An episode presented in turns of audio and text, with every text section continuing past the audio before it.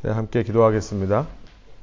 하나님 이 시간 저희가 어, 성경 신약 성경을 또 살펴보는 이 시간에 이 시간 저희가 헌신하여서 나올 수 있도록 인도해 주시니 감사합니다. 하나님 저희가 지식을 더 쌓는 것이 아니라 지식을 더 쌓음으로 말미암아 하나님의 말씀인 성경을 읽는 눈이 더 길러지고 저희가 그 말씀을 읽을 때에 주님께서 우리의 삶에 얼마나 간섭하기를 원하시고 우리 삶을 통해 얼마나 영광받기를 원하시는지를 깨닫기 원하며 하나님 이 땅을 사는 비결과 지혜를 저희가 터득하기 위해 더 알기 위해 이 자리에 모였사오니 하나님 저희가 심령이 어, 정말 주님의 임재를 갈망하고 사모하는 어, 겸손한 마음, 낮은 마음 될 수 있도록 인도하여 주시고 그런 저희 위에 성령님께서 이 시간 찾아와 주셔서 저희의 마음과 생각을 깨워 주시며 어, 저희가 집중해야 될 것, 또 버려야 될 것, 저희 깨달을 수 있는, 알 수 있는 귀한 시간 될 수 있도록 인도하여 주옵소서. 특별히 이 땅을 사는 가운데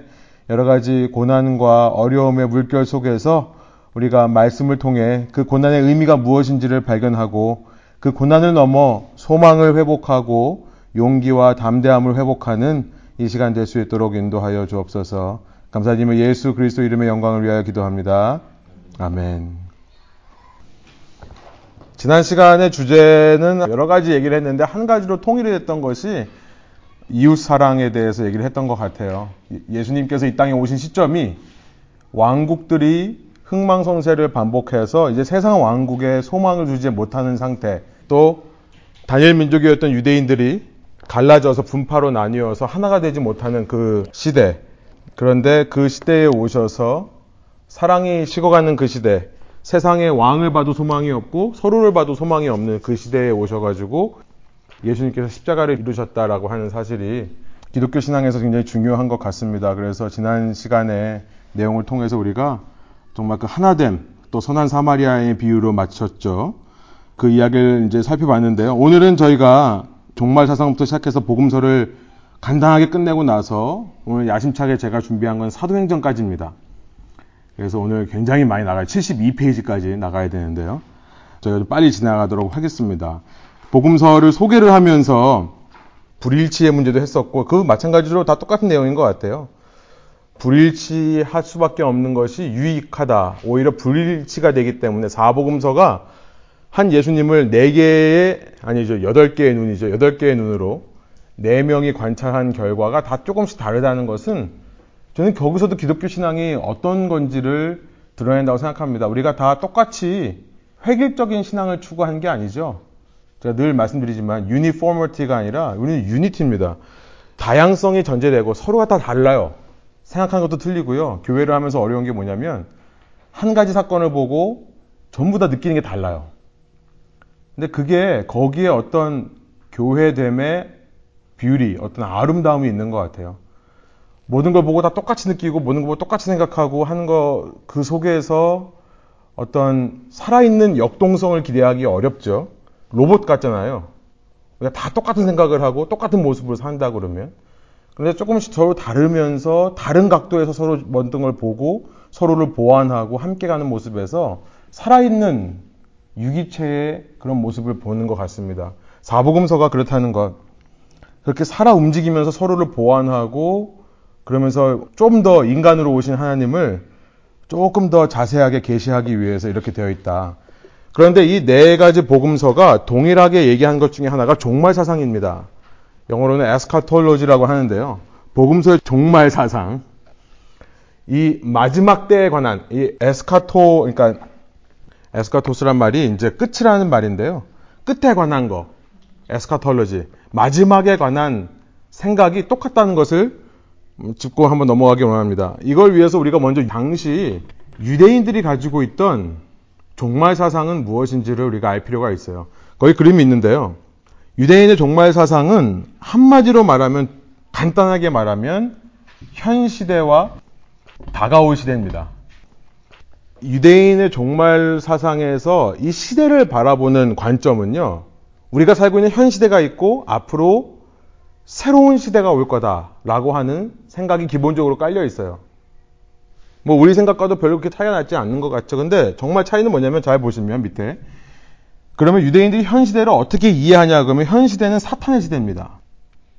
악한 영이 활동하는 시대예요. 그리고 죄의 시대예요. 고통의 시대고요. 거기 나와 있는 대로 악한 영의 사로잡힘이 있는 시대가 현 시대입니다. 그거에 비해서 다가올 시대는 뭐냐면 그 밑에 있죠. 하나님의 시대죠. 그러니까 하나님의 통치, 메시아의 시대입니다.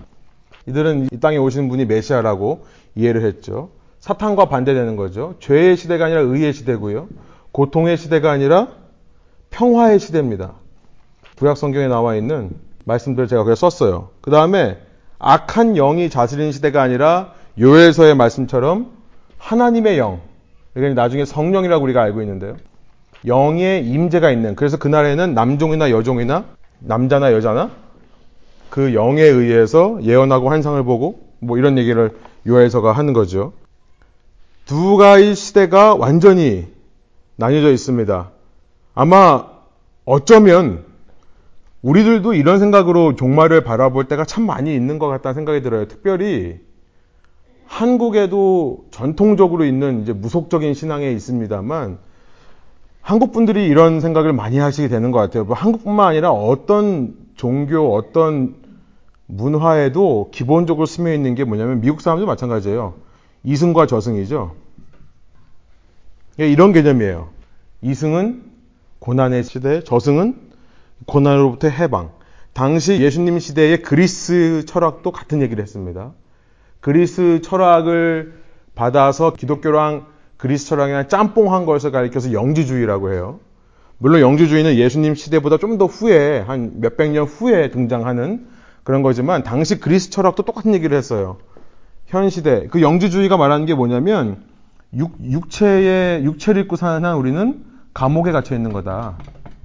언젠가 우리가 여기서부터 해방되어서 영으로 존재하게 될 때 이때가 구원이다. 그 구원이라고 하는 것은 구원이라고 하는 것을 이 시대로부터의 탈출, 이 육체로부터의 탈출로 봤어요. 그러니까 모든 시대 인간의 생각은 거의 비슷합니다. 기본적인 생각은, 본성적인 생각은요. 우리나라에도 이승 저승 이런 말이죠. 그러니까 이런 관점이 유대인들이 갖고 있던 종말 사상이에요. 그러니까 사탄의 시대, 죄의 시대, 고통의 시대, 악한 영이 다스리는 시대를 사는 것 자체가 뭐냐면 고난이고 저주입니다. 그러면 우리는 아직 고난의 반대말인 형통함과 저주의 반대인 복을 소유하지를 않았어요. 아직 그때가 오지 않았습니다. 여러분 이런 사고방식으로 사는 사람들 삶 속에 고난이 주어졌을 때 이들이 이 고난을 어떻게 이해를 했을 것 같으세요? 고난이란 문제를 해결을 못 합니다. 고난이란 문제를 유일한 해결책은 뭐냐면 메시아가 오는 거예요. 하나님이 이 땅에 오셔서 이 땅을 새롭게 해주셔야만 내 고난의 문제가 사라져. 근데 이 땅에서 지금 내가 고난받는 이유는 순수하게 그 가운데 선한 의도가 있다고 생각할 수 없는 거죠. 그것은 사탄의 활동 때문이고 죄 때문이고 고통 때문이고 악한 영 때문이다. 고난에서 어떤 유익도 찾지를 못하는 겁니다. 저는 유대인의 종말 사상에서 또 우리가 가지고 있는 기본적인 이승과 저승의 관념에서 기본적인 우리가 가지고 있는 화, 저주, 혹은 복. 이 화복의 개념 속에서 이 땅을 살아가는 사람들이 얼마나 고난을 이해하지를 못하고 사는가를 생각해 봐요. 사실 오늘 이 주제를 좀 말씀드리려고 합니다. 제가 이렇게 말씀을 준비하다 보니까 성경 공부지만 어떤 띠이 있는 것 같은데 바로 이 얘기인 것 같아요. 갈라디아서 4장 1절부터 7절을 보면 그래서 예수님 오시기 전까지 사람들은 유아적인 단계였다라고 얘기를 해요. 유아들의 특징이 그거죠. 고난에 다가올 때 고난을 어떻게 해결해야 될지를 몰라요. 그것을 갈라디아서 4장 1절부터 7절 나중에 한번 시간 되시면 읽어보시기 바랍니다. 보시면 예수님께서 오시기 전에 이 세상 모든 사람들은 세상의 초등 학문, elementary principle, 초등 학문을 따랐다. 아주 유치한 어린아이 같은 학문을 따라갔다. 이게 제가 보기에는 가장 어린아이 같은 신앙생활의 모습인 것 같습니다. 종말 사상과 관련해서요. 그러면서 어린아이 같은 것을 종이라고 말씀을 하죠. 종. 종은 무슨 일인지 모르고 그냥 겪는 거예요. 종은 시키는 일만 할 뿐 그것의 의미는 깨닫지 못하는 사람들입니다. 갈라디아서에서 종이라고 그래요. 생각나는 말씀이 있죠. 요한복음 15장에 보면 예수님께서 제자들을 가리켜서 종은 주인이 하는 일을 알지 못한다. 그런데 친구는 주인이 하는 일이 무엇인지를 안다. 내가 너희를 더 이상 종으로 부르는 것이 아니라 친구로 부른다. 요한복음 15장에 그 말씀을 하신 장면이 있죠. 갈라디아서는요, 그렇게 어린아이 같은 사람은 상속자인데도 종처럼 산다. 율법에 매여가지고 옛날 시대의 그런 사고방식에 갇혀가지고 내가 상속자인데도 아들인데도 종처럼 살아간다. 아버지의 뜻을 모르고 아버지의 마음을 모르고 산다. 그런데 성숙한 자녀는 어떻습니까? 자녀가 성숙하면 아버지의 마음을 알게 돼요. 아버지의 마음을 알면 아버지를 신뢰하게 되죠. 어렸을 때는 아버지가 잘못해서 우리 가족이 고생하면 그냥 아버지 탓만 했습니다. 그런데 이런 자녀들이 성숙하면 아버지의 마음이 이해가 돼요. 우리 아버지가 얼마나 가족을 위해서 뭔가를 해보려고 하다가 이렇게 어려움을 당했을까. 철모일 때는 엄마 아빠한테 엄마 아빠 때문에 내 인생 이 모양 이 꼴이 됐다. 그런데 성숙하고 나면 그런 얘기가 안 나오죠. 엄마 아빠도 얼마나 힘드셨을까? 엄마 아빠의 상황 속에서 최선을 다한 결과라고 하는 것을 깨닫게 되는 것처럼 성숙한 자녀는 아버지의 뜻을 이해합니다. 일의 결과가 어떻든 간에 그것이 화로 나타나건 복으로 나타나건 간에 아버지를 신뢰하는 마음이 생겼을 때 성숙한 자녀라고 하고요. 신앙생활도 마찬가지입니다. 그런데 누가복음 15장에 보면 재밌는 생각을 해봐요. 누가복음 15장에 보면 아들이요. 그런 아버지의 뜻을 알려고 하지도 않고 아들이 오히려 종보다 더 못한 삶으로 가죠. 그나마 우리 집 아버지 집에 있는 종들은 나보다 낫다라고 하는 그 상황까지 가요. 그랬을 때 그 탕자가 돌아오는 장면이 누가복음 15장에 되어 있는데요. 저는 거기서 가장 은혜로운 장면이 뭐냐면 아버지가 그 아들이 오는 걸 보고 뛰어온다라고 하는 표현이에요. 아버지가요.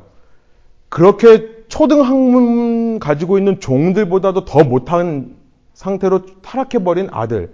너는 원래 상속자고 내 아들인데 종보다도 더 못한 이런 개념을 이해한 것도 못하는 종들보다도 더 못한 상태로 떨어졌을 때 아버지가 달려오시더라. 저는요, 그게 복음서의 종말 사상이 아닌가 생각이 드는 거죠. 원래 유대인들에게 말씀을 통해서 이런 힌트를 주셨을 때는 사람들이 이해했을 때 현 시대가 끝나고 다가올 시대가 시작된다. 한 시대가 끝나고 한 시대가 다시 시작하는 그러니까 이 시대의 끝은 end of this age는 beginning of new age예요. new age, 새 시대의 시작입니다. 이 경계가 명확했었어요. 원래 가지고 있던 신앙생활은. 그런데 복음서에서 무슨 말씀을 하시냐면 그게 아니라요. 현 시대가 이렇게 가고 있는데 갑자기 다음 시대가 시작된 겁니다. 현 시대의 이 역사 속에서요. 이 세상의 역사를 그래프를 표현한다 그러면 이렇게 될 것 같아요. 어, 하나님이 창조하신 창조의 세계에서 조금 조금씩 타락해서 하여튼 모든 죄의 결과로 말미암아 타락해가고 쇠락해가는 그런 사이클.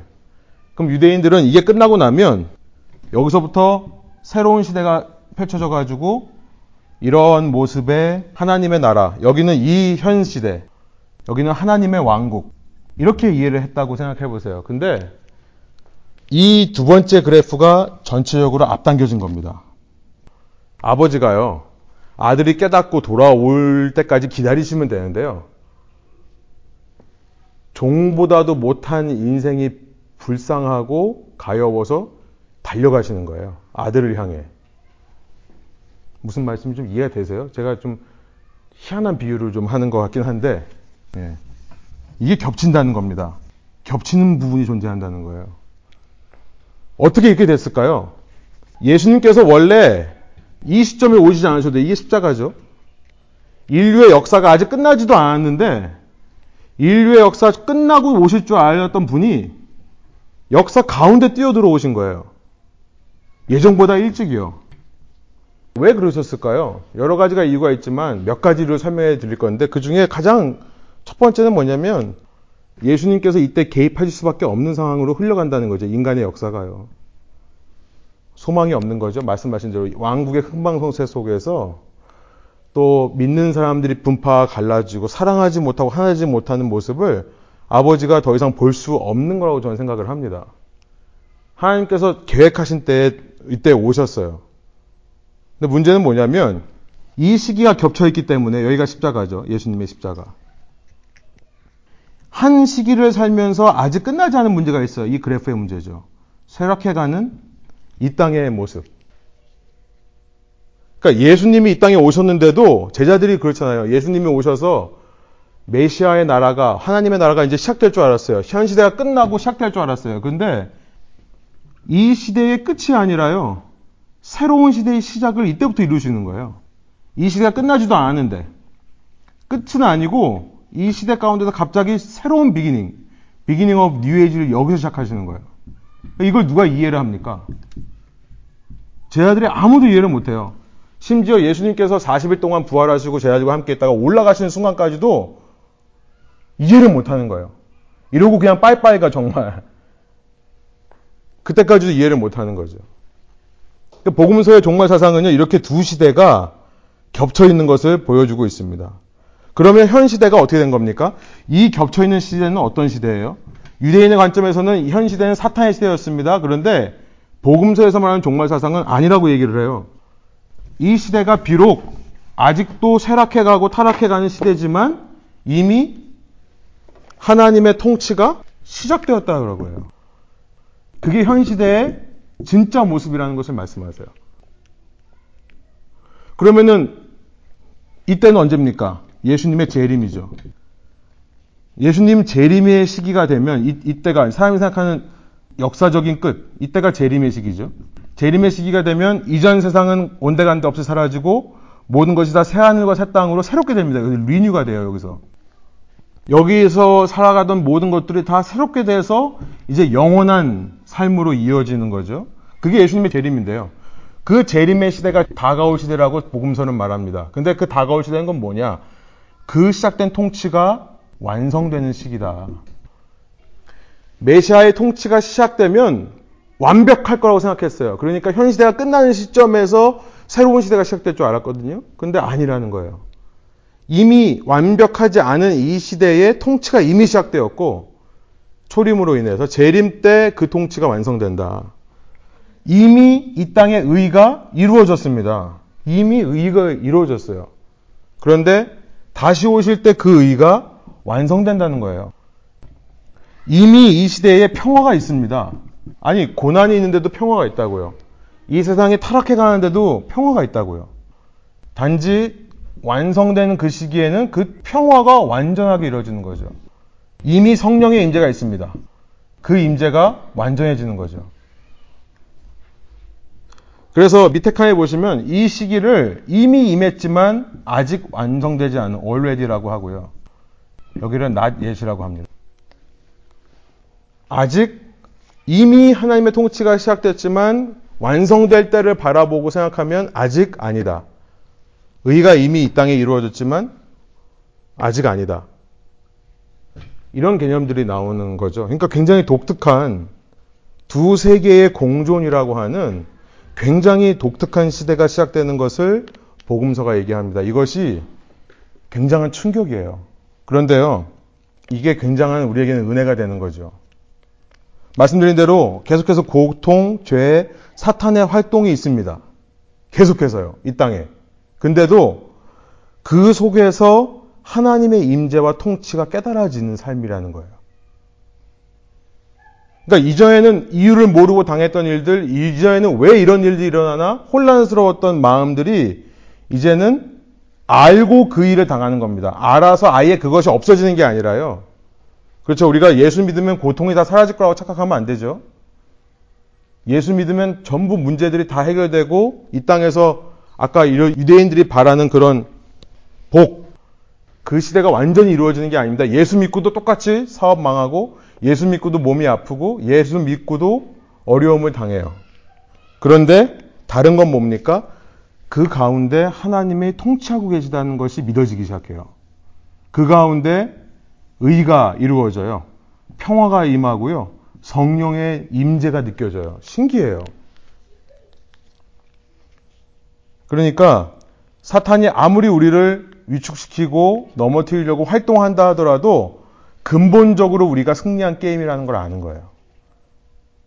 여러분, 근본적으로 내가 승리했다는 것을 알고 경기장에서 뛰는 사람이 정말 얼마나 담대하게 뛰겠습니까? 얼마나 위축되지 않고 뛰겠어요. 때로 태클 당해가지고 넘어진다 하더라도요. 우리 많은 경우 우리 축구 요번에 한일전 저도 이제 그날 못 보고 이게 영상을 편집한 거를 봤는데 그렇죠 결과 알고 보면은 그렇죠 긴장할 게 아무것도 없잖아요. 그 선수들이 왜 자기 100% 실력을 못 냅니까? 결과를 모르니까 그 긴장감 속에 긴장감만 없어도 훨씬 더 슛 잘 쏘고요. 훨씬 더 잘 뛰어다닐 거예요. 근데 그 결과를 알고 뛴다고 생각해 보면 우리가 정말 위축되고 실망할 이유가 없어져 버리는 거죠. 그래서 신자들은요, 믿는 사람들은 이런 종말 사상을 소유한 사람들은 저는 이렇게 표현하고 싶어요. 저돌적이 됩니다.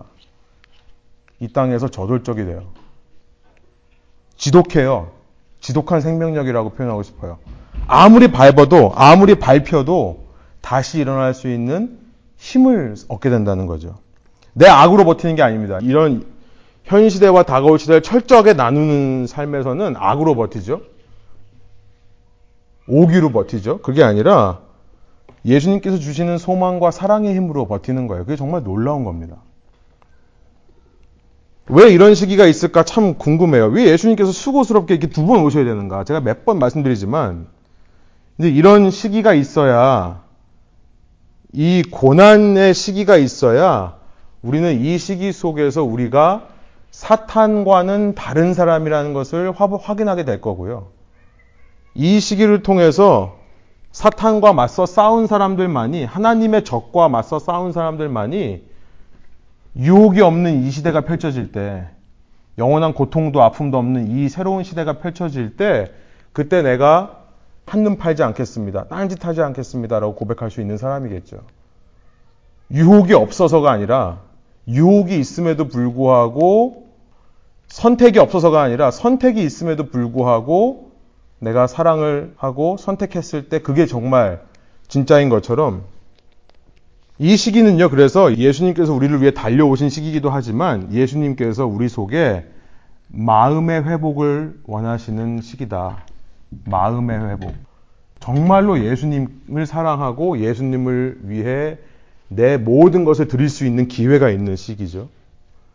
예수님이 원하시는 것은 하나님이 원하시는 것은 부모와 똑같습니다. 아이들의 행동 양식만 바뀌기 원하지 않아요. 그렇죠?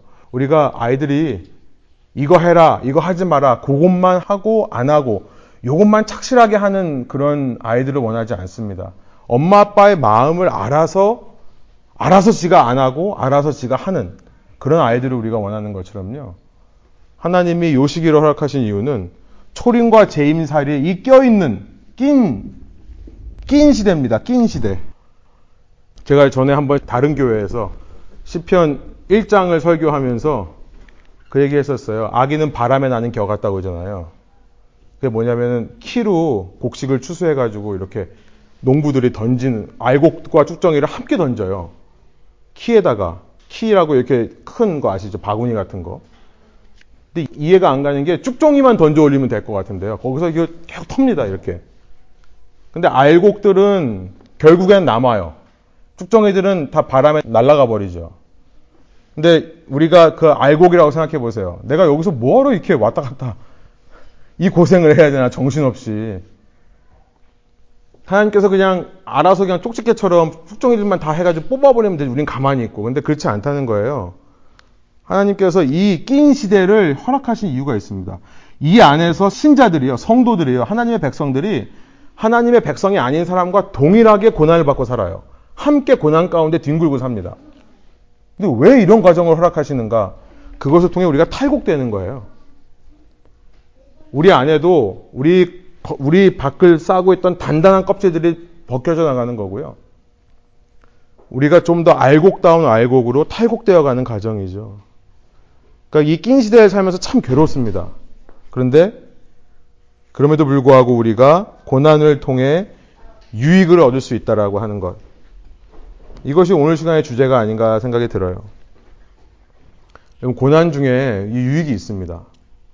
그 유익을 맛보게 되시는 저와 여러분 되기를 소원합니다. 자꾸 설교를 하려고 그래요. 예, 마태복음 넘어갈게요. 자, 이제 마태복음 4복음서를 제가 짧게 빠르게 좀 훑어보고 넘어가려고 하는데요. 먼저 저자 및 연대가 있습니다. 주후 2세기, 그러니까 300년 때, 주후 2세기 그러면 300년이죠. 주후 2세기까지 사람들은 마태복음이 첫 번째 복음서라고 믿어봤습니다. 왜냐하면 이 파피아스라나 아이레네이어스라고 하는 이 초기 교부들이에요. 기독교 역사에서 굉장한 권위와 영향력이 있는 사람들입니다. 그리고 파피아스 같은 경우에는 주후 100년대, 200년대 사람이고 이런 사람들 같은 경우에 마태가 첫 번째 복음서를 썼다라고 어, 기록을 이미 하고 있습니다. 그러니까 아직 바울과 베드로가 살아 있을 때 마태가 예수님의 직속 제자였던 마태가 마태복음을 처음 썼다라고 기록되어 있는데요. 그런데 이제 후대에 성경을 많이 연구하시는 성서학 학자들의 대부분 지금은 거의 99%가 마가복음이 90% 요즘 좀 줄어들고 있어요. 요즘 요즘 들어서 마태복음이 먼저 쓰였다고 하는 사람들이 많이 나오기 시작하는데요. 거의 대부분의 성서학자들은 마가복음이 가장 먼저 쓰였다고 생각합니다. 왜냐하면 문체가 굉장히 간결하고요. 모든 것이 다 이렇게 압축되어 있고 마태하고 마가하고 중복되는 구절들을 비교해 보면 분석해 보면 마가가 마태가 쓴 걸 뺐다기보다는 마태가 마가가 써놓은 걸 갖다가 살을 붙인 것들이 문학적으로 많이 발견되기 때문에 아무튼 뭐 저자는 마태 어, 예수님의 제자였던 마태고요. 연대는 어, 마가복음이 먼저 쓰였다고 한다면 마가복음을 빨리 잡으면 한 50년대 60년대거든요. 그러니까 마태복음은 대략 한 6, 70년대에 쓰였다고 생각을 하는데요. 어, 뭐 50년대, 60년대가 불가능한 것도 아닙니다. 그것도 가능할 수 있다는 거. 하여튼 예수님께서 승천하신 지 빠르게는 20년, 늦게는 한 40년 되는 그 시점에 쓰여진 그러니까 정말 예수님 승천하시고 나서 얼마 안 되는 시간 내에 쓰여진 거예요. 한 세대가 지나가기 전에. 보통 이렇게 한 시대가 지나가고 그 다음 때가 되고 이러면 기억력도 흐려지고 또 무슨 말을 해도 알아듣는 사람이 없어요.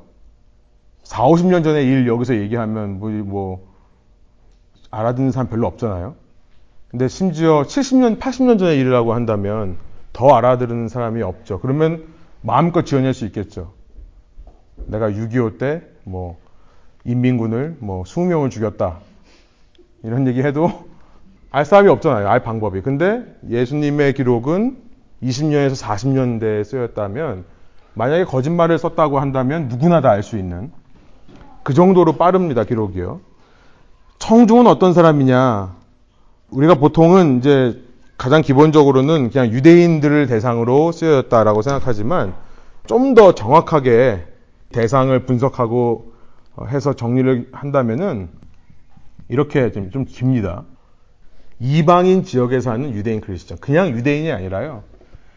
당시 기독교인들은 거의 다 유대인 출신들이 기독교인들이었습니다.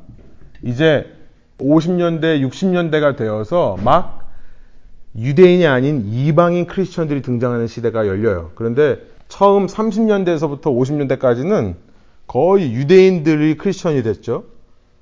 혈통은 유대인이지만 예수가 메시아라고 믿는 사람들이 크리스천이 된 겁니다. 그래서 유대인 크리스천들이 대상이에요. 그런데 이방인 지역에 사는 유대인 크리스천이다. 왜 그럴까요? 이것이 그리스 말로 쓰였기 때문에 그랬죠. 그리스 문화권에 살고 있는 사람들. 아마 예루살렘에 남아있는 사람들을 위해서 썼다 그러면은 아람어로 썼겠죠. 당시 공용어가, 팔레스타인 공용어가 아람어 혹은 히브리어를 조금 알아듣는 사람도 있었기 때문에. 그런데 마태복음은 그리스 말로 기록되어 있습니다. 그러니까 이방인 지역에 사는 유대인 크리스천. 교부들의 전통에 의하면 최초로 이방 지역에 세워진 교회 이름이 뭐죠? 예, 안디옥 교회. 아, 안디옥에서 썼을 것이다라고 추정을 합니다. 마태가 안디옥에서 어, 시리아에 있는 안디옥 거기서 썼을 거라고 어, 추정을 하고 있습니다. 아까 고난 얘기를 했는데요. 왜 유대인 크리스천들이 예루살렘 지역에 안 살고 이방인 지역에 살고 있을까요? 그리고 왜 그들을 향해 마태가 복음서를 썼을까요? 생각해 보면 우리는 너무나 쉽게 알죠.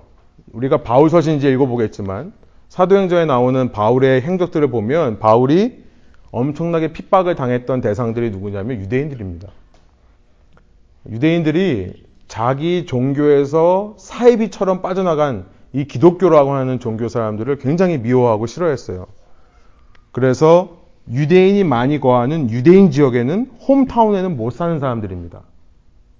이들은 갈릴리건 어디건 간에 유대인들이 모여 살고 있던 팔레스타인에서 태어나서 자란 사람들이에요. 그런데 거기서 못 살아요. 쫓겨온 사람들입니다.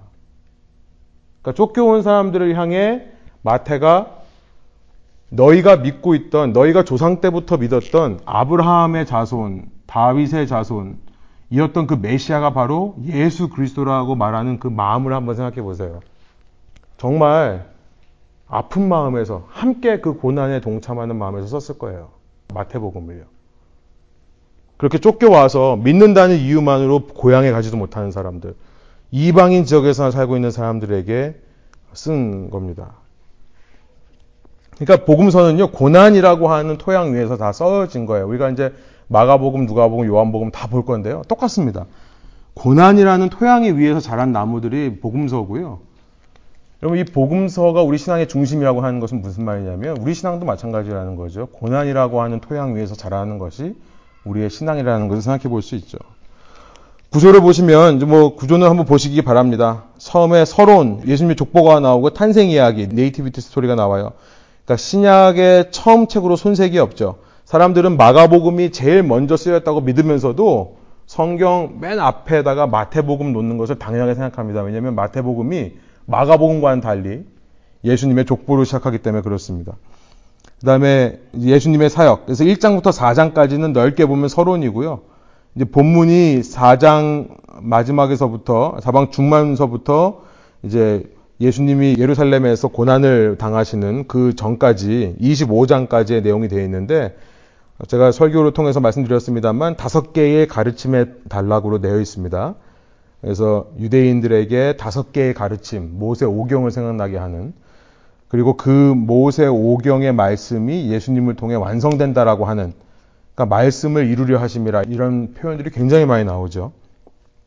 그래서 거기 보시면 한 섹션이 끝나는 맨 마지막에 이런 말씀들이 있어요. 예수께서 이 말씀을 마치시고 나서 어디 어디로 가셨다. 이런 것들이 계속 반복됩니다. 그걸 중심으로 다섯 개 단락으로 다섯 개의 티칭 단락으로 나눌 수 있어요. 짧게 참고적으로만 말씀드리면 그런 것이 어디 나오냐면 마태복음 7장 28절에 나오고요. 그 다음에 11장 1절, 13장 53절, 19장 1절, 26장 1절. 그래서 이런 기록이 나오기 전까지가 달라. 그래서 5장서부터 7장까지가 산상수훈 첫 번째 가르침. 요 8장서부터 10장 마지막까지가 두 번째 가르침. 11장부터 13장 52절까지가 세 번째. 여기서부터 18장까지가 또 18장에서부터 25장까지가 그 다섯 개의 단락으로 되어 있고 1장부터 4장은 서론, 그다음에 26장서부터 28장은 결론 이렇게 되어 있습니다. 자, 마가복음으로 넘어갈게요. 저자 및 연대. 저자는 예, 요한이라고 하는 마가, 마가 요한입니다. 그러니까 이 사람은 우리가 딱 봐도 1.5세라고 알 수 있어요. 1.5세입니다. 마르코스라고 하는 그리스 말과 요한이라고 하는 이게 그리스 말로는 이오와이네이스라고 하는데요. 그 이름이 합쳐져 있어요. 마가라 하는 요한이 쓴 거죠. 그러니까 이 사람은 유대인 출신이면서 당시 그리스 말에도 능통했던 1.5세. 마태가 1세라고 생각하면 마가 요한은 1.5세입니다. 그리고 이제 누가는 2세 이렇게 생각하시면 재밌겠죠. 마찬가지로 파피아스라고 하는 사람이 마가 요한에 썼다라고 얘기를 하고요. 베드로전서 5장 13절 말씀드린 대로 이 베드로의 양아들과 같은 사람. 그래서 베드로가 평생 데리고 다니면서 수행원 삼았던 바울과 처음에 여행을 하려고 하다가 아시죠? 사도행전 읽어봐서 아시죠? 이 바나바의 조카입니다. 바나바의 조카인데 바나바가 바울과 함께 여행 가는 길에 이 마가를 데리고 1차를 갔었어요. 근데 2차를 가려고 할 때 바울이 반대하죠. 얘랑 같이 가보니까 얘 안 되겠다. 1차 때 얘 때문에 엄청 기다렸거든요. 그래서 2차 때는 안 될 거 하겠다. 그래서 싸워서 그때 이제 바나바와 바울이 갈라집니다. 갈라지고 나서 그 마가라고 했던 사람이 어떻게 되는가를 봤더니 베드로한테 어떻게 연결이 돼서요. 베드로 전서 때 잠깐 말씀드리겠습니다만 여러분 베드로가 우리는 예루살렘에 갇혀 있는 사람이라고 생각을 하는데요. 아니요. 이미 사도행전에서부터 베드로는 예루살렘에 없습니다. 처음 10장에서 고넬료라고 하는 사람 만난 다음부터는 예루살렘에는 야고보가 나와 있어요. 예수님의 형제였던 야고보를 세워놓고 자기는 나와서 돌아다녀요. 결국 그분이 편지를 쓴 곳이 어디를 향해서냐면 소아시아 지역, 지금 바울이 선교했던 터키 지역입니다. 그 터키 지역이 어디냐면은 마가가 첫 번째 1차 전도 여행 사도 바울과 함께 했던 곳이에요. 그러니까 사도 바울처럼 사실 이 베드로도요. 이방인 전도를 하면서 살았습니다. 물론 그곳에 있는 유대인들을 많이 돌보았겠죠. 거기는 회당들이 많이 있었거든요. 근데 그러면서 1차 전도 여행 때 터키 지역을 여행했던 마가 요한을 자기의 수행원으로 오랫동안 데리고 다녀요. 그러면서 자기 양아들처럼 삼습니다. 그러니 베드로를 통해서 얼마나 많은 예수님에 대한 이야기를 들었겠습니까? 전설로는 베드로가 죽은 후 베드로와 바울은 둘 다 네로에 의해서 참수형을 당했다. 바울은 참수형, 목이 잘리는 형이고 베드로는 거꾸로 십자가에 매달렸다라고 되어 있는데 그때가 68년입니다. 주후 68년. 근데 68년 죽은 이후에 마가가 이 베드로가 남겼던 이야기들 중심으로 해서 마가복음을 썼다라고 하는데 그렇게 되면 너무 늦습니다. 연대가. 그래서 어, 많은 사람들이 베드로가 살아 있을 때 베드로와 함께 다니면서 이 글을 남기지 않았을까? 대략 한 50년대에서 60년대로 봅니다. 파피아스 같은 경우에는 딱 찍어서 65년이라고 얘기를 해요. 이 초대 교부는 마가복음이 65년경에 쓰였다. 굉장히 간결한 문장으로 되어 있고 거의 모든 문장이 그리고로 시작합니다. 그러니까 뭐하고 그리고 뭐하고 그리고 그리고 그러니까 읽다 보면 굉장히 행함 위주로 읽게 되는 예수님의 행적 위주로 따라가게 되는 그 다음에 곧 이미디어틀리한 표현이 41회나 등장합니다. 그러니까 굉장히 성질이 급한 건지 요약해서 쓰느라고 했는지 어떤 상황 속에서 빨리 쓸 수밖에 없었는지 아니면 어떤 의도를 가지고 이렇게 썼는지 모르겠지만 굉장히 그런 예수님의 행적 중심으로 되어 있고요. 어, 청중은 어딘가 역시 파피아스라는 사람은 이 마가가 로마에서 썼다라고 합니다. 로마에 있는 기독교인. 대상은 로마의 기독교인이라고 생각하시면 돼요.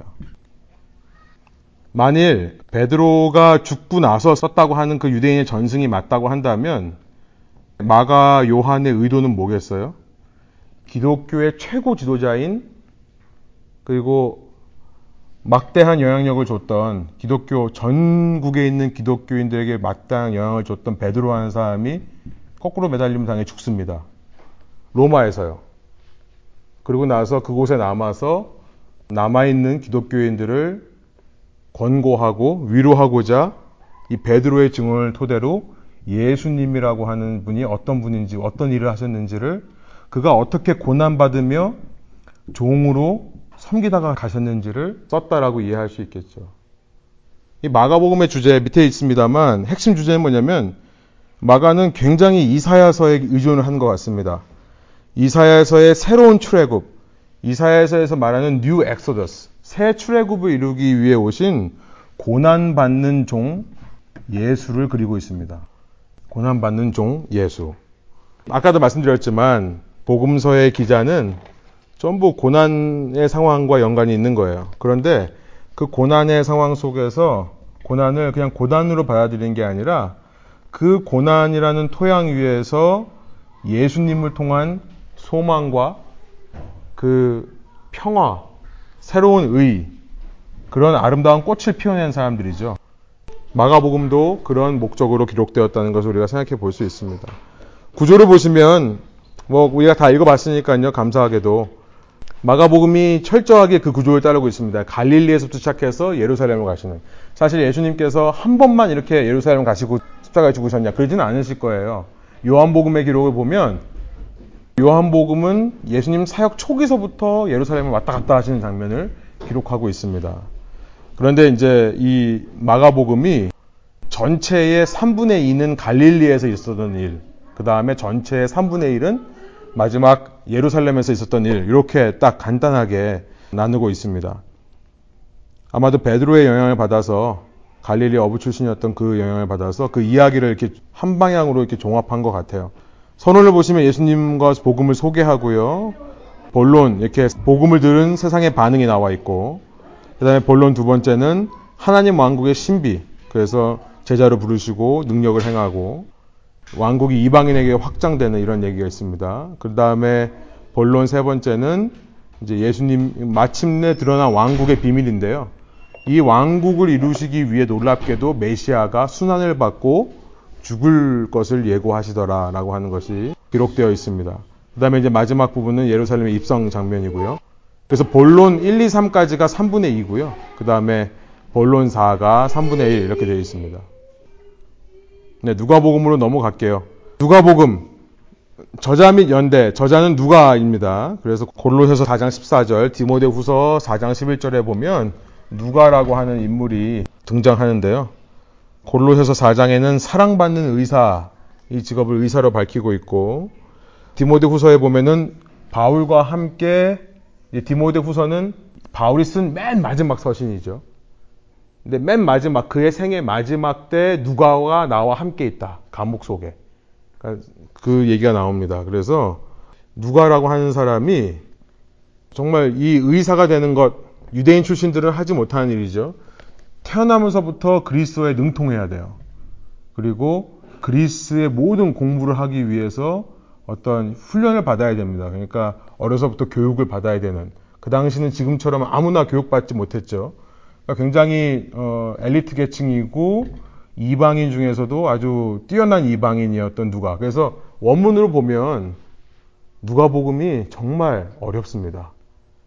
그러니까 정말 영어 잘하는 사람이 정말 멋있게 굉장히 엘레강트하다고 해요. 저는 그리스 말을 그렇게까지는 모르니까 모르겠는데 누가복음은 정말 문법 하나 이런 문학적으로도 너무 그 당시 그리스 문명권에 쓰여졌던 문학 작품과 비교해도 손색이 없다고 할 정도로 굉장히 잘 썼다고 합니다. 그런데 이제 누가라고 하는 사람이 끝까지 그렇게 바울의 옆을 지켰다라고 하는 것이 참 대단한 거죠. 바울의 수행원으로 바울과 함께 다니면서 기록을 남긴 사람이기 때문에요. 여러분 우리는 누가복음을 읽으면서 항상 사도행전을 염두에 둬야 됩니다. 이 사람이 사도행전을 쓴 사람이다. 그리고 누가복음과 사도행전이 함께 가는 거다라고 하는 것을 생각해 보면 누가가 쓴 누가복음이라고 하는 것의 포커스는 지난 설교에도 말씀드렸지만 정말 선교와 전도에 있다는 것을 알게 돼요. 그래서 이방인들을 위한 복음, 이방인들을 위한 복음, 이 기록 의도다라고 하는 것을 우리가 알 수 있습니다.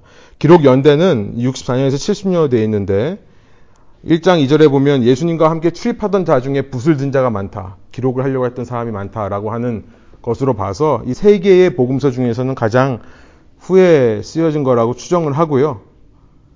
사도 바울과의 연관성, 또 사도 바울이 죽고 난 다음에 쓰였다 그러면 68년 이후가 될 테니까 굉장히 후대에 쓰여졌다라고 생각할 수 있습니다. 청중은 누구냐면 데오빌로라고 하는 사람이에요. 데오빌로. 테오필러스라고 하는데 테오스라고 하는 말과 필러스라는 말이 합쳐진 겁니다. 그래서 그때 당시 이 데오빌로 앞뒤에 영어로 보면 the most excellent 그러니까 한국말로 각하라고 하는 표현이 들어있어요. 당시 고위 관리에게 붙이던 표현이기 때문에 아마도 로마 왕국의 고위 관리가 아닌가. 지난 설교 때도 말씀드린 것처럼 두 가지 파스빌리티가 있습니다. 첫 번째는 뭐냐면 이때 이제 네로의 핍박 이후에 기독교에 대한 오해가 커지니까 그걸 해명하기 위해 우리가 이상한 사람들이 아니고 그 초기 기독교인들이 받았던 오해 중에 하나가 뭐냐면 자꾸 모여가지고 빵하고 포도주를 먹으면서 막 살과 피를 나눈다고 하는 소문이 많이 퍼졌어요. 그러니까 사람들의 심리는 그렇잖아요. 이 말을 전달하면서 이걸 되게 오해가 됩니다. 그래서 기독교인들이 이, 이 뭐라고 그러죠? 인육을 먹는 사람들. 그래서 어떤 소문이 퍼졌냐면은 기독교인들은 제일 신앙생활 하지 않는 사람들을 일주일에 한 명씩 잡아가지고 그들의 살을 띠, 왜 성찬식에는 들어오지 못하니까 여기는 믿는 사람만 성찬식을 하니까요. 얼핏 이렇게 전해 듣고서는 야, 사람의 살과 피를 먹고 마신대.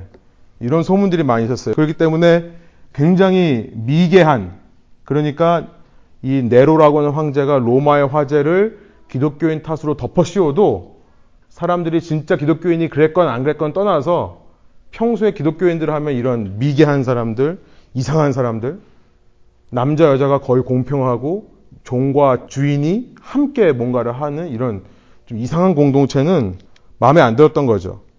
그래서 그것을 설명하기 위해 기독교를 변호하기 위해 쓰는 거다. 두 번째는 이 사람이 이제 당신이 들은 것을 내가 좀 더 자세하게 알려준다고 하니까 고위 관리로서 복음을 들은 사람인데 복음 들은 사람을 초신자 입문서처럼 제대로 된 신앙을 알려주기 위해 이걸 썼다라고 하는 어떤 추정이 있습니다. 그런데 이제 제가 말씀드린 대로 확실한 건 뭐냐면 이방인을 대상으로 썼다는 것은 확실해요. 그게 제일 중요합니다. 이방인들을 위한 복음이기 때문에 대상자가 이방인입니다. 어떤 신학자들은 이제 테오빌로라는 말이 필로스라는 말이 사랑이란 뜻이에요. 그렇죠? 사랑의 여러 가지 단어들이 있는데 필레오라는 동사 혹은 필로스라고 하는 동사는 뭐 많잖아요. 뭐 에로스가 있고 아가페가 있고 많이 많잖아요. 근데 필로스라고 하는 것은 친구 간의 우정을 말하는 사랑입니다. 그러니까 테오라는 말은 하나님의 친구, 하나님의 친구라는 뜻으로 이해할 수도 있고 아니면 영어로 God's beloved 하나님을 사랑하는 자 혹은 하나님에 의해 사랑받는 자라는 이름으로 해석이 될 수 있어요. 그러니까 이거는 모든 크리스천들을 가르쳐서 말하는 것이 아니냐 그렇게 생각하시는 분들도 있습니다. 누가가 어떤 인물한테 쓰는 것처럼 하면서 그의 인물이 그 인물의 이름이 하나님이 사랑하시는 자, 하나님이 사랑하시는 각하여 막 이렇게 쓴 거죠. 그러니까 그런 대상이 아니냐라고 하는데 뭐 정확하게 모르죠. 중요한 것은 이 사람이 이방인이라는 사실은 확실합니다.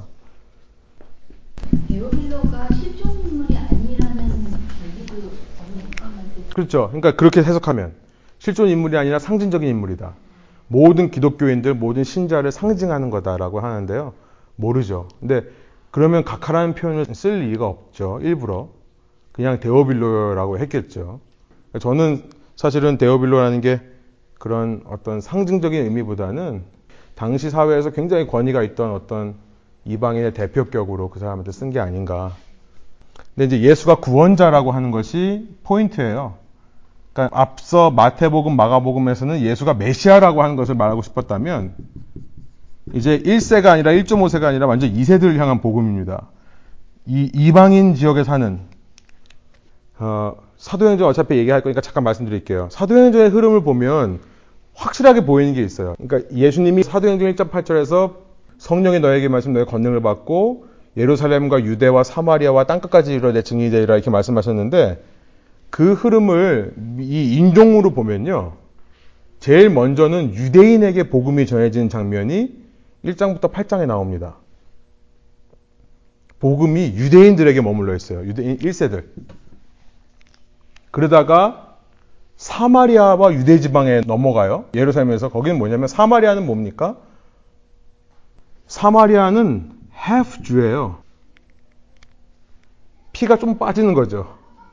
이게 이방인도 아니고 그렇다고 유대인도 아니고 유대인과 이방인의 혼혈들입니다. 그러니까 처음에는 유대인에게 복음이 갖춰져 있어요. 그러다가 half 주에게 넘어가요. 빌립을 통해 사마리아로 넘어간다는 얘기죠. 그 다음에는 어떻게 됩니까? 바로 이방인들로 넘어가는 게 아니라 바로 누구한테 가요?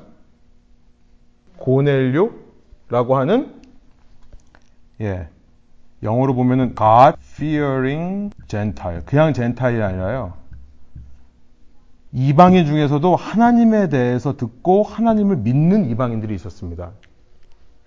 그 사람들한테 가요 복음이. 그 다음에 바울을 통해서 완전 생짜 고구마한테 가는 거죠. 생짜 젠타요. 복음이 이렇게 흘러가는 장면을 보여주죠. 근데 누가 복음에도 그 힌트가 들어 있습니다. 예수님이 유대인의 혈통으로 오셨지만 예수님은 결코 유대인에게만 머물러 있지 않고 결국에는 이런 단계를 거쳐서 완전 하나님을 모르던 이방인들에게 구원을 전파하는 분으로 간다라고 하는 것이 힌트가 돼 있어요. 사도행전은 그걸 적나라하게 보여주고요. 누가복음에서는 그렇게 오신 예수님을 힌트하고 있습니다. 그러니까 그런 말씀을 읽어보면 잃어버린 자, 그 다음에 소외된 자, 약한 자, 이방인들 이런 사람들에 대한 관심이 굉장히 많이 있는 거예요. 어떤 사람은 누가가 의사 출신이기 때문에 약자, 병자가 더 많이 보인다고 하는데 아마 그것도 일리가 있는 말일 겁니다. 그런데 저는 의사라고 하는 직업이 물론 그의 선교 활동에 도움이 됐다고 봐요. 의사라는 직업을 갖다 보니까 더 긍휼히 여기고 더 불쌍히 여기는 마음이 있었을 거다 생각을 하지만 그것 때문만이 아니죠. 누가가 바울과 함께 선교했던 사람이기 때문에요. 이 사람은 복음서를 써도 처음부터 이런 선교적인 마인드를 쓰는 겁니다. 단지 의사라서가 아니라 그의 눈으로 어떻게 예수 그리스도의 복음이 유대인을 넘어서서 생짜 고구마들한테까지도 흘러가는지를 본 사람이에요. 그러면 이거 한번 보면 못 돌아가죠. 그죠? 여러분 신앙생활 하면서 나만 잘 먹고 잘 살고 우리끼리만 잘 먹고 잘 사는 신앙에서 생짜 고구마한테 복음이 흘러났을 때 어떤 일이 보이는지를 한번 경험하면요. 여기로 가게 돼 있습니다. 근데 이게 사실 맞는 신앙의 방향이라 생각해요. 누가복음 사도행전이 그 이야기를 하는 거죠. 그러니까 이스라엘의 구원이지만 이방인을 포함한 이스라엘을 말하는 겁니다. 제가 설교 시간에 말씀드린 대로 정말 신학적으로 중요한 얘기인데요. 어떻게 이방인들이 구원받는가가 아니라 하나님의 구원 계획 속에 포함되는가. 굉장히 중요한 말이에요. 단지 그냥 이스라엘 구원이 아니라 그 이스라엘이라는 것이 이방인을 포함한 이스라엘이더라. 이제 New Perspective라고 하는 뭐 N.T. Wright 같은 이런 새로운 신학자들이 이 새 관점을 들고 나와가지고 신학계가 이렇게 막 반향이 일어났어요. 한 10년 전에. 지금도 그 여파가 굉장히 와서 뭐 N.T. Wright 하면 굉장히 유명하죠. 근데 사실은 별거 얘기한 게 아닙니다. 이런 신학을 그냥 얘기한 거예요. 이방인들이 구원을 얻는다는 말이 아니라 이방인이 이스라엘에 포함된다라고 하는 것이 새로운 게 아닙니다. 누가복음에서 얘기하고 있는 그것이 구원이에요. 그 다음에 핵심 주제의 두 번째는 뭐냐면, 근데 이 일을 이루는 데 있어서 예수님은요, 사도행전에서도 그렇지만 사도행전에서 이 단어가 굉장히 많이 나옵니다. 성경 전체에서 제일 많이 나와요. 이 단어가요. 뭘까요? 근데 사도행전뿐만 아니라 누가복음에도 예수님께서 이것에 굉장히 의존하는 모습을 보여요. 그게 뭐냐면 성령이에요. 누가복음의 두 번째 주제는요. 성령과의 동역입니다. 예수님께서 무슨 중요한 일을 하시기 전에 항상 기도하러 따로 산에 올라가신다는 표현이 누가복음에는 더 자주 등장합니다. 예수님의 탄생서부터 성령의 사역이라는 걸 말하고요. 예수님이 처음 사역 시작하실 때 이사야서 61장 1절을 읽어요. 그게 뭐죠? 주의 성령이 내게 임하셨으므로. 일부러 이런 것들을 누가가 집중을 한다는 거죠. 강조를 한다는 거죠. 성령과의 동행으로 하실 수 있는 일. 그래서 이제 사도행전으로 넘어가면 정말 성령 행정입니다. 성령님께서 이끄시는 행전이에요. 구조를 보시면 이런 구조로 되어 있다. 한번 눈으로 보시고 서론, 그다음에 사역 이전, 사역 시작하기 전, 그다음에 사역 시작할 때는 갈릴리 사역, 갈릴리에서 예루살렘으로 가는 사역, 예루살렘 마지막. 그러나 새로운 시작 이렇게 되어 있습니다. 이세 복음서를 공관 복음이라고 하는데요. 시놉틱 가스펠 같은 눈으로 본 복음서라고 하는데 그런데 공통적으로 여러분 제가 짚어드렸습니다만 시대적 배경이 혹은 이 복음서의 대상이 전부 이방인들과 관련이 되어 있다는 거죠. 이방인 지역에서 썼다고 전해지고요. 또 이방인의 언어로 되어 있고 또 이방인을 주제로 아예 한 복음서는 아예 이방인을 주제로 썼습니다. 말씀드린 대로 유대인의 핍박 때문에 예루살렘에 있는 사람들에게만 머물러 있을 수가 없던 거예요. 복음이요. 이 당시에. 이 이방인 도시라고 해서 안전한 도시는 아니죠. 유대인의 핍박은 없을 수 있지만 여기는 다른 핍박이 있습니다. 사도행전 통해서 알겠지만 로마 황제가 다스리는 곳입니다.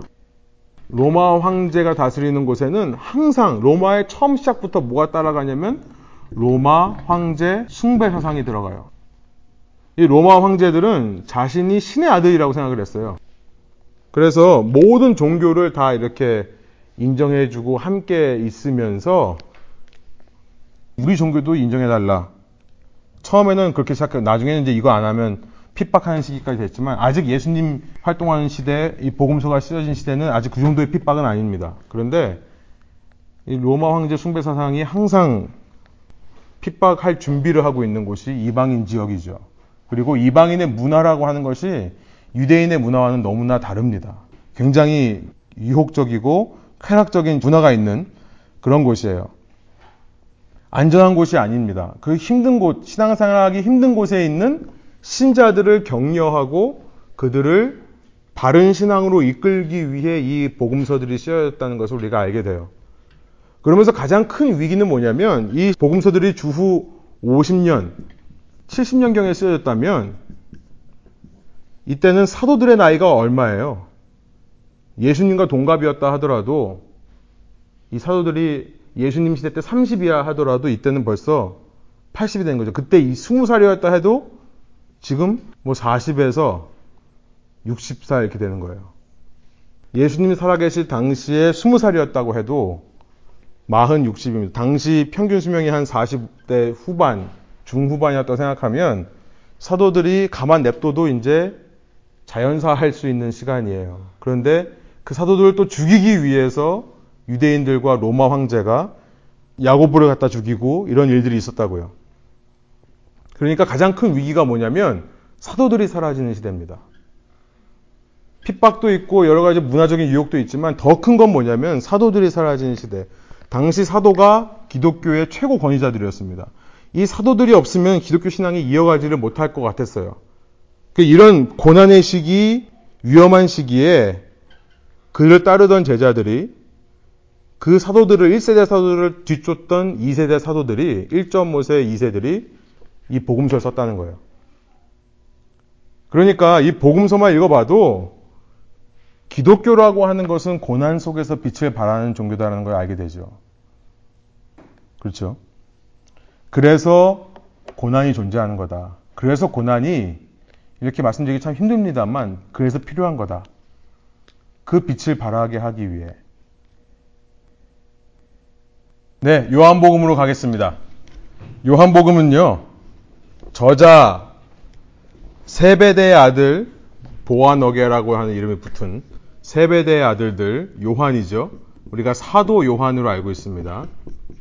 사도 요한이 제자입니다. 사도 요한이 요한복음과 요한 1, 2, 3, 4 그리고 요한계시록을 쓴 사람이라고 우리가 알고 있죠. 근데 21장 24절에 보면 복수 저자라는 것을 알게 됩니다. 나중에 한번 집에 가서 읽어보시기 바래요. 요한복음 21장 24절에 가보면 어, 우리는 사도 요한이 말한 것을 쓴 것이고 그의 증언이 참된 것을 우리가 안다. 이렇게 우리라는 표현을 해서 복수 저자. 그러니까 요한만 쓴 게 아니라요. 요한과 함께 쓰는 겁니다. 당시 기록하는 방법이 그랬어요. orator가 있죠. 말하는 사람. 저처럼 이렇게 말을 하면 옆에서 누군가 계속 그걸 받아 적습니다. scribe. 서기예요, 서기. 항상 강의하는 사람, 가르치는 사람, 이런 사람들은 서기를 달고 다녔어요. 얼마나 좋은 시대였겠어요. 그죠?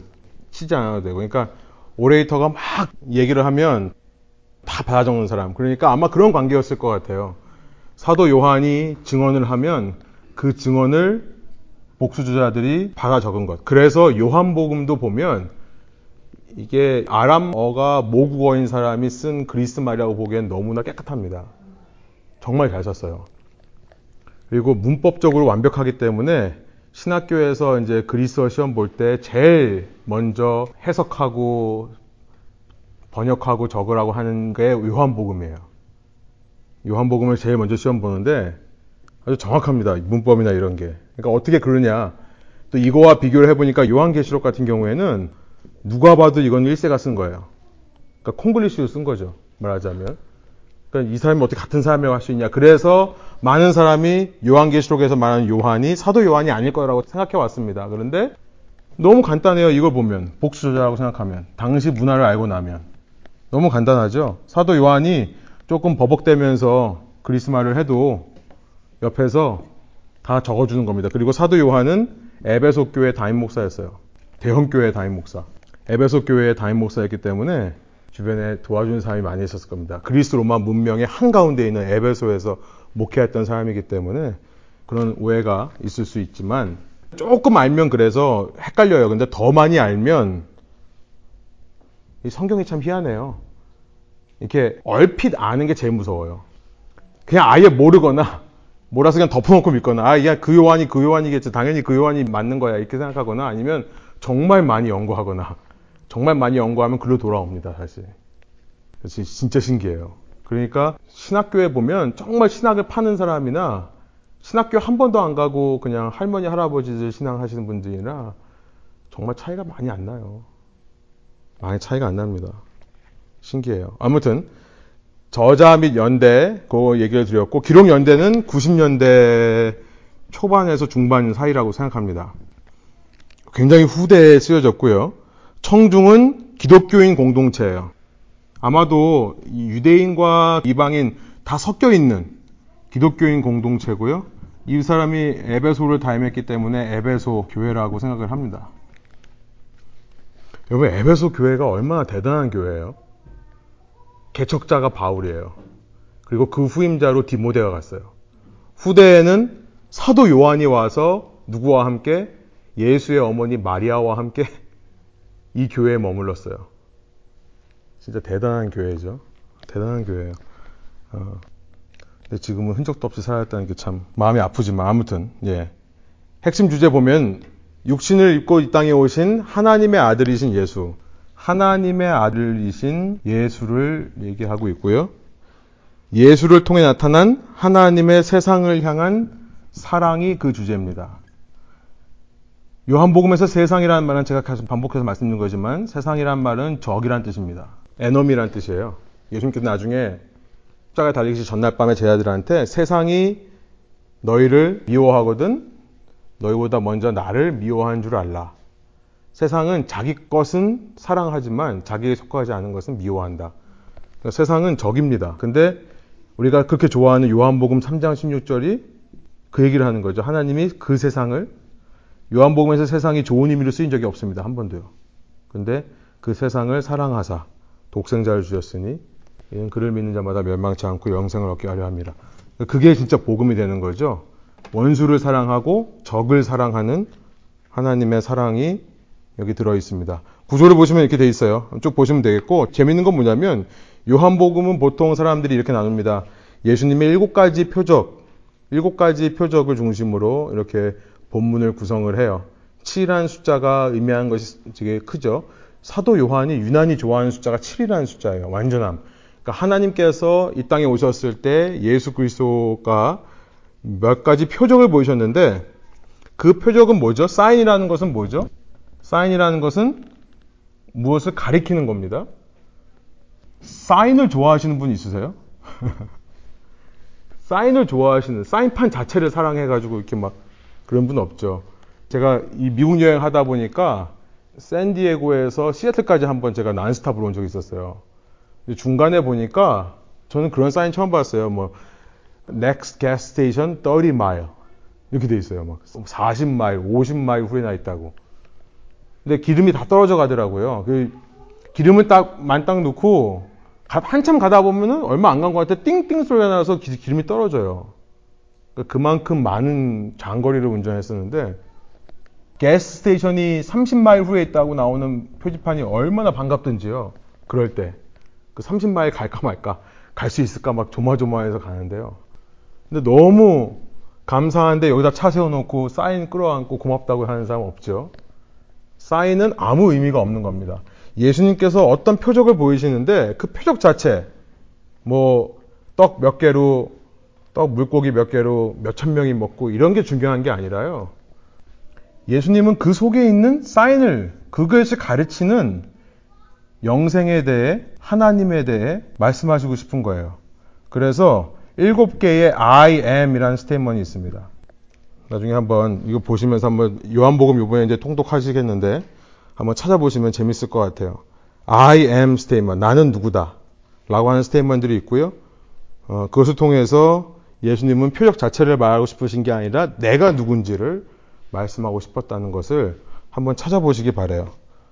어, 요한복음이야말로 고난의 시기에 쓰여진 책입니다. 이때는 도미티안이라고 하는 그리스말 도미티아누스라고 하는데 영어로는 도미티안이라고 합니다. 도미션이라고 하는 도미티안이라고 하는 황제가 다스리던 시대예요. 이 사람이 81년부터 어, 96년까지 다스렸는데요. 아시겠습니다만 어거스투스 1대 왕에 의해서 시작된 로마가요.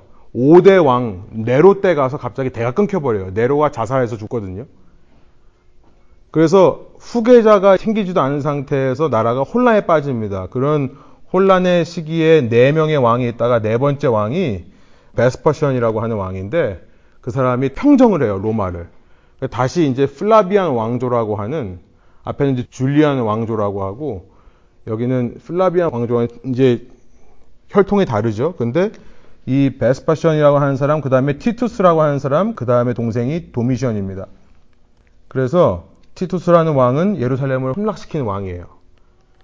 네로가 죽고 나서 로마 왕국이 끝난 줄 알았는데 세 명의 왕들이 길을 잡아오려고 기가 안 썼어요. 근데 네 번째 왕이 어떻게 우연히 나라를 안정시켰다는 거죠. 그 베스파션이라는 왕이 뭘 했겠습니까? 이 왕조를 잘 다스리기 위해서 이때부터 굉장히 핍박하는 정치를 시작해요. 티투스라고 하는 사람이 그래서 유명하지만 예루살렘을 주후 70년에 성전을 무너뜨려 버립니다. 그래서 자기가 왕이 돼요. 그 동생이 도미티안인데요. 도미티안 때 어떤 일이 벌어졌냐면 이때 네로 이후에 끊겨왔던 로마 황제 숭배 사상을 부활시킵니다. 다시 우리는 신이 되어야 되는 거다. 그래서 이때부터 로마 황제에게 절하지 않는 사람들에게 대한 핍박이 본격적으로 시작되죠. 나라를 안정시키기 위해서 굉장히 강압적인 정치를 했던 왕조가 플라비안 왕조라고 이해하시면 돼요. 그러니까 얼마나 기독교인들에 대한 핍박이 심했겠습니까? 이때 이제 남아있는 사도 요한이 반모섬으로 유배되어서 거기서 계시록이라고 하는 편지를 쓰는 거죠. 그러니까 또 반복된 띠입니다만 이제 고난의 시기를 앞두고 있는 기독교인의 공동체를 향해서 사도 요한이 그의 마지막 인생 얼마 남지 않은 시간에 편지를 썼다고 하는 사실. 그러면서 그 세상을 사랑하러 오신, 그 적을 사랑하러 오신 하나님의 아들을 얘기했다는 사실이 정말 복음서 중에 복음서라고 할 수 있는 요한복음을 탄생시킨 겁니다. 그래서 다시 말씀드리지만 고난이 오히려 빛을 발하게 되는 기회가 된다. 그 문제가 적을 사랑한다는 거 그게 이해가 안 가고 뭐, 뭐 말은 이해가 가는데 행동으로 이해가 안 가요. 이게 뭐냐면은 그 사랑한다고 잘해 하면 할수록 먹힌단 말이에요. 그러니까 지금 엄청하게 사랑한다는 마음 가지고 했다가는 아주 밥 먹기, 저, 저한테 맥히기 아주, 아주 쉬운 게 이게 엉청한 기독교입니다, 이 말이에요. 그러니까 아주 분간을 잘해야 돼. 그러니까 이 사랑을 해서 정말 이게, 이게 이렇게 될 사람이면 괜찮은데, 그건 우리가 그거 분간 못해요. 그럼 무조건 되고 막말로 서 사랑을 퍼준다고요. 딱 맥혀. 아주 그걸 이용하니까. 세상은. 그래서 이게 아주 나는 헷갈려요. 잘하고 싶은데 잘하다 보면 맥힌단 말이에요. 그런데 그걸 노리는 사람들이 있다. 근데 노리는데 그거를 표시가 안 나거든. 처음엔 나중에 결과를 보면 표시가 나거든. 이게 어떻게 하느냐고. 그래서 사랑 사랑만 하지 말고 눈 똑바로 띄어야 된다. 나는 이거를 주장하고 싶어. 저, 저 사람이, 응? 그래서, 아니, 그러니까, 이, 저, 대형교회들 보면요, 이런 말이 있어요. 우리 아는 사람들 중에. 대형교회 그 성가대 서 있는데, 아니, 저, 저놈도 저거, 저 사기꾼? 저놈도 사기꾼. 딴 데서 그렇게 하고 와가 거기서는 또 조금씩 그런다, 이 말이에요. 이런 말을 제가 들었어요. 직접. 그러니, 겉모습만 갖고도 할 수도 없고. 그래서 나는 교회에서 사랑 사랑 자꾸 사랑을 얘기하는데 아주 이게 겁나요. 이거 잘못 듣고 있다가는 어, 큰일 난다고. 그렇죠. 사랑이라는 게 그 정말 늑대들한테 먹이로 가서 먹혀주는 게 사랑은 아니잖아요. 그러니까 그 예, 예수님이 원수를 사랑해라고 하신 적도 있지만 또 다른 곳에서는 원수를 사랑하는 모습을 안 보이셨잖아요.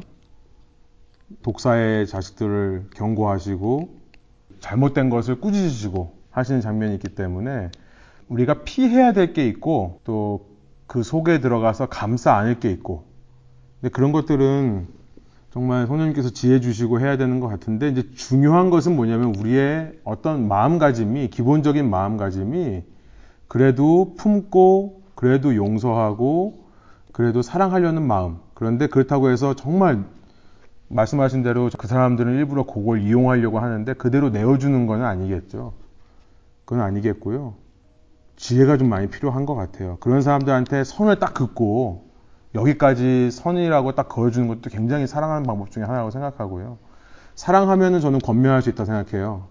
그러니까 무관심, 사랑 없음이 그냥 아 그래 네가 하자는 대로 하자 이거지. 사실은 죄를 짓는 모습, 잘못된 모습 보고 권면하고 이렇게 하는 것도 사랑의 모습이라고 생각이 들어서 사랑이라는 게 그냥 소극적으로 당하고 그냥 맨날 집에 와서 눈물 짜고 얻어맞고 다니고 이런 모습은 아닌 것 같고요. 저희 자식들이 예를 들어서 저희 자식을 정말 사랑한다면 누군가 저희 자식들을 와서 때리려고 하거나 정말 상해를 줄 때 막아야 되잖아요. 그걸 막지 않고 야, 너 사랑하니까 당해라. 그냥 네가 맞고 와. 이렇게 말하는 것은 말이 안 되는 거잖아요. 이 아이들 사랑하기 때문에 보호가 필요하고 사랑하기 때문에 경계가 필요하고 그 지혜는 필요할 것 같다는 생각이 좀 드네요. 근데 이제 마음의 중심으로부터 정말 미운 감정 그거를 해결해야 되는 건 맞는 것 같아요. 그러니까 뭘 해도 정말 꼴도 보기 싫고 정말 미운 그런 마음 그런 마음들을 내 속에서 해결하려고 하는 것은 굉장히 중요한 자세인데 실제 행동이 드러날 때는 상대방으로 하여금 넘어야 되지 않을 선을 알려주는 것이 저는 거기도 사랑에 포함되는 게 아닌가. 예, 그러면서 정죄하지 않는다. 요한복음 8장에 그 하잖아요. 그 가늠하다 붙잡혀온 여인을 그냥 무조건 괜찮다고 하지 않으시잖아요. 그의 죄를 드러내고 하지만 나도 널 정죄하지 않는다라고 하는 말까지 해주시는 그 예수님의 마음. 그 사람의 죄가 분명히 드러나는 장면이지만 그러나 마음속으로는 용서하고 품는 그 모습이 중요한 게 아닌가. 근데 저는 집사님이 그런 말씀 해주실 때마다 늘 드는 생각은 뭐냐면은 집사님의 마음 속에 사랑이 있기 때문에 이런 스트러글을 하시는 거라 생각이 들어요. 사랑하고자 하는 그 마음과 그래도 품으려고 하는 마음이 있기 때문에 그런 좌절도 겪어보시는 것 같다는 생각이 들어요. 그래서 그런 말씀을 해주시는 게 정말 솔직한 우리의 고민들을 말씀하는 게 서로에게도 듣는 사람들에게도 참 많은 가르침과 도움이 되는 것 같아요.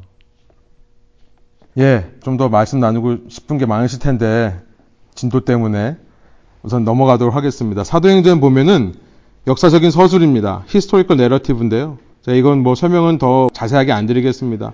그런데 중요한 것은 뭐냐면 역사적인 서술만을 하는 게 아니라 그 속에서 말하고 싶은 포인트가 있어요. 사도행전은요. 교회와 크리스천의 바른 모델을 제시하고 싶다.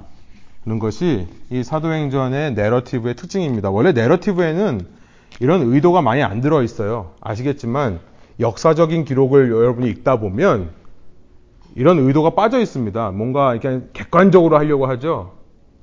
그렇죠? 사실 그대로 하려고 하죠. 물론 히스토리는 객관적이 될 수 없습니다. 주관적인 역사예요, 다. 우리가 믿는 뭐 역사적인 근거 이런 것도 사실은 한 사람의 주관입니다. 그래서 history 공부할 때 항상 그 얘기 하잖아요. 이건 주관이라고. 객관적인 진리가 아니라 해석하는 주관적인 거라고 얘기하잖아요. 그런데도 어, 우리는 참 객관성을 유지하려고 하는데 사도행전은 어떤 객관적인 역사 서술이라기보다는 분명한 의도가 있어요. 그건 뭐냐면 교회와 크리스천들에 대한 바른 모델을 제시하고 싶어서 그런 겁니다. 그러니까 우리가 당시 초대교회가 어떤 모습으로 살았는가 그거를 다 알 수 없어요. 사도행전을 통해서. 여기에 드러나지 않는 모습들이 많을 거예요. 그런데 그 모델을 제시하기 위해 필요한 기록들만 한 겁니다. 당시 교회의 모델을 제시하기 위해 가장 필요한 것들만 이 사도행전을 통해 역사적으로 서술되어 있다. 우리가 일반 보는 역사 기록과는 좀 다르다. 한 의도가 있고 그것은 교회란 어때야 되는가, 크리스천은 어때야 되는가 그 모델을 보여주는데 밑에 보시면 제가 사도행전을 읽으면서 늘 드는 생각은 뭐냐면 사도행전 이제 해석하는 여러분들이 되게 신학적인 복잡한 용어가. 근데 제가 쉽게 말씀드리면 이 본질과 형태에 대한 어, 그것이 참 분별이 중요하다는 생각이 듭니다. 그러니까 사도행전이라고 하는 것은 하나님의 나라가 확장되는 것을 보여주는 책인데요.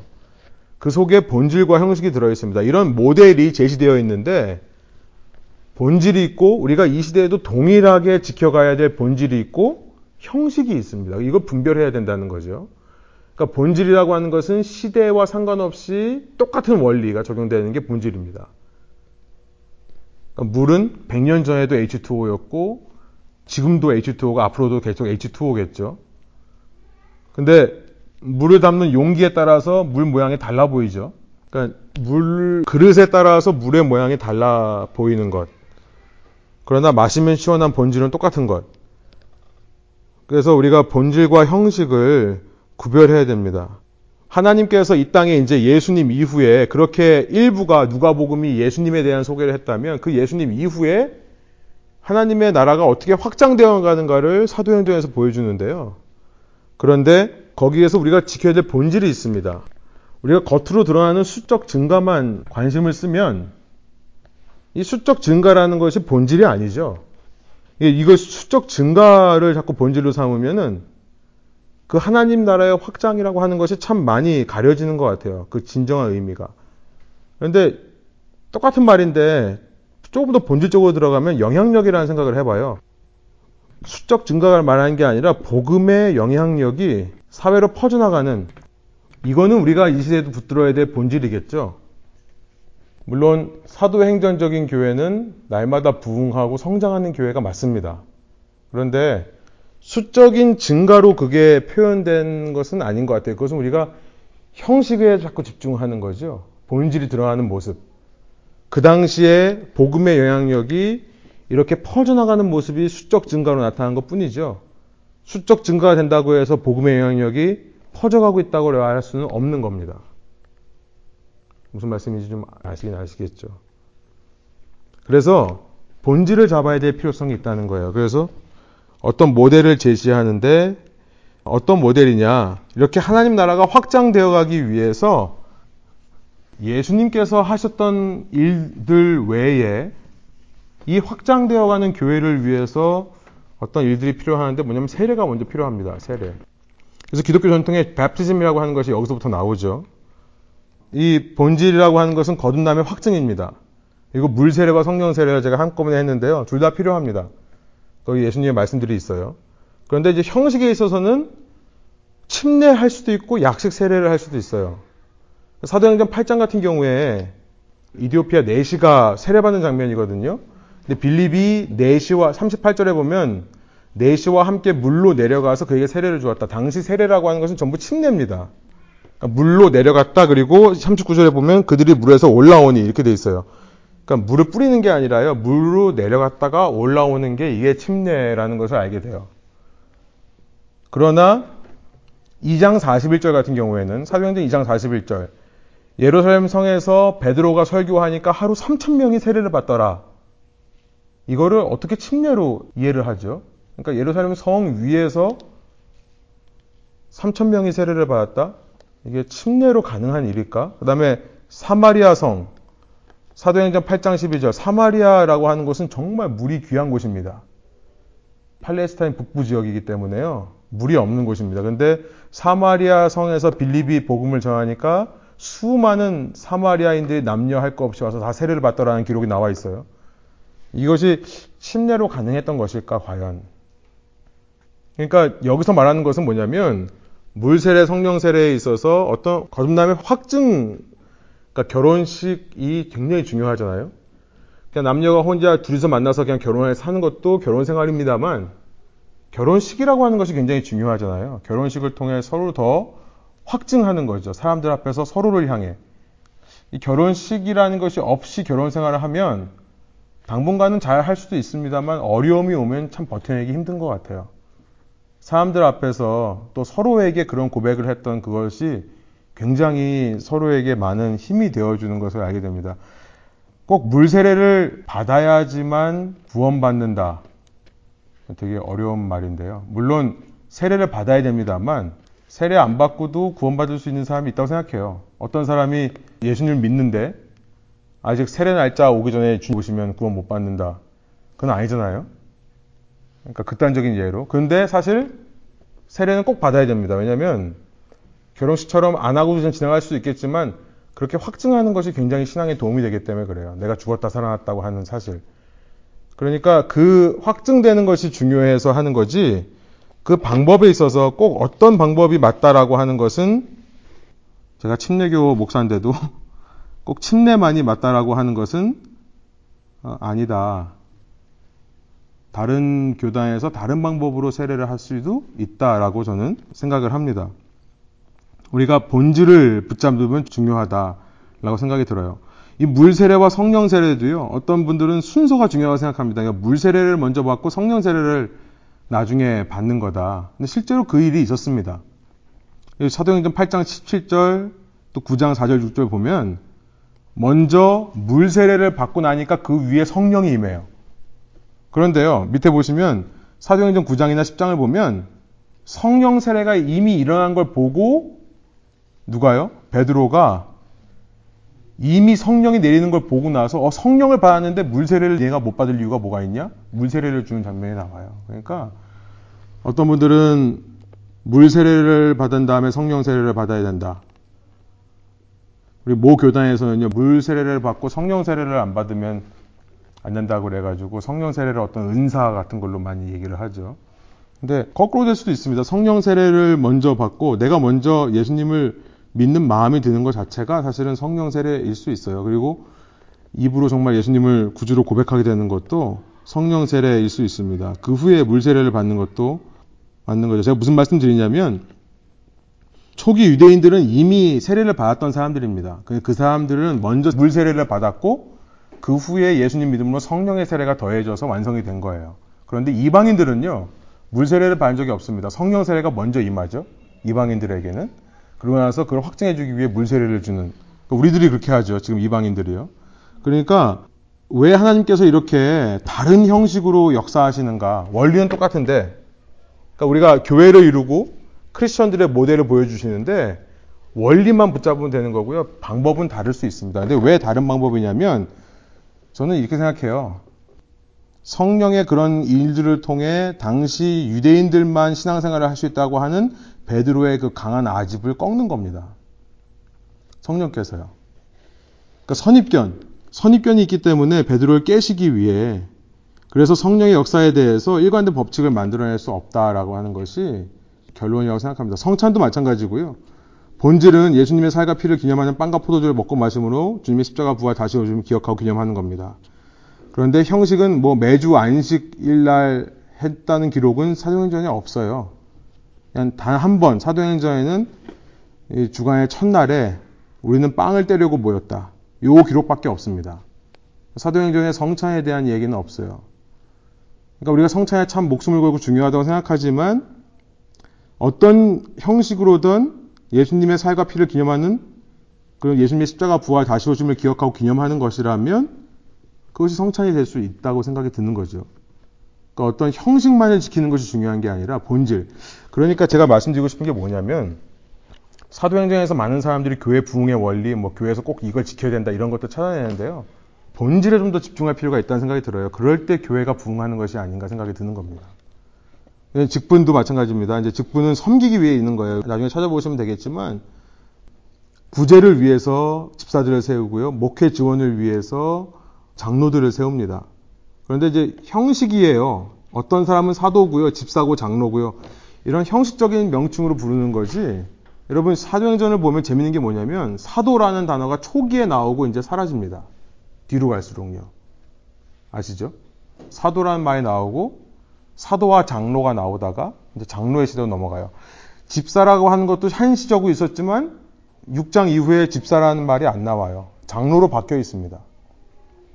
그러니까 어떤 무슨 직분 이게 중요한 게 아니라 그 본질 섬기는 것. 그럼 집사라는 말이 종이란 뜻이에요. 종. 디아코노스 종이란 섬기는 자란 뜻이죠. 그러니까 섬기기 위해 구제하기 위해 세운 사람들이 집사고요. 복음 전하고 가르치기 위해 세운 사람들이 장로다라고 하는 것을 알 수 있죠. 네, 사도행전으로 넘어가서요. 저자 및 연대 여기까지만 하고 제가 사도행전을 한번 쭉 훑어드린 다음에 끝나고 여러분 숙제해드리고 끝나겠습니다. 누가복음을 참고하시면 되겠어요. 저자 및 연대는 누가하고 또 이제 후반 60년대 70년대라고 생각을 했습니다. 누가복음은 예수의 생애와 사역을 얘기하는 책이라면 예수 사도행전은 예수 복음의 전파되는 것을 그리는 책입니다. 예수님께서 올라가신 이후에 사도행전은 그 예수님의 복음이 어떻게 예루살렘에서 시작해서 어디까지요? 맨 마지막 final destination이 로마. 어떻게 해서 복음이 예루살렘에서부터 로마까지 가는지를 기록하는 책이 사도행전이에요. 대략 60년대에서 70년대를 보는 사람들이 있는데요. 많은 학자들은 상당히 많은 학자들이 사도행전 28장 끝에 가면 너무나 abrupt ending, 갑자기 끝나버려요. 그래서 사도 바울이 감옥에 도착할 때가 대략 주후 62년이라고 생각하는데 62년경에 어떤 일로 갑자기 누가가 죽었거나 뭐 바울에게 무슨 일이 일어났거나 그래서 62년에 쓰여진 게 아닌가 62년에 빨리 이것이 출간되고 어떻게 된 것이 아닌가 이렇게 생각하시는 분들이 꽤 많이 있습니다. 문학적으로 보면 너무나 끝에 엔딩이 엔딩 같지가 않게 무슨 결론이 있고 끝나는 게 아니라 감옥에서 2년 동안 있다 이러고 그냥 끝나버리니까 어쨌든 네 연대는 60년대 70년대라고 생각하시면 되겠고요. 핵심 주제는 뭐냐면 성령의 사역입니다. 원래 이 책의 제목은요. 이 그리스 말인데요. 프락세이스톤 아포스톨론. 이게 무슨 말이냐면 사도들의 행적이라는 뜻이에요. 원래 제목은요. 그래서 사도행전입니다. 한국말로. 그런데 사실 정확히 보면 성령행전입니다. 이 액트라는 말이요. 사실은 사람들의 행위가 아니라 성령님의 행하시는 일들을 기록한 책이에요. 성령의 사역이죠. 이게 첫 번째라고 한다면, 그러나 두 번째. 신기하게도 그 성령께서 사도의 헌신을 통해 역사하시더라. 성령의 사역인데요. 사도, 다른 말로 교회입니다. 지금 우리 말로 말하면.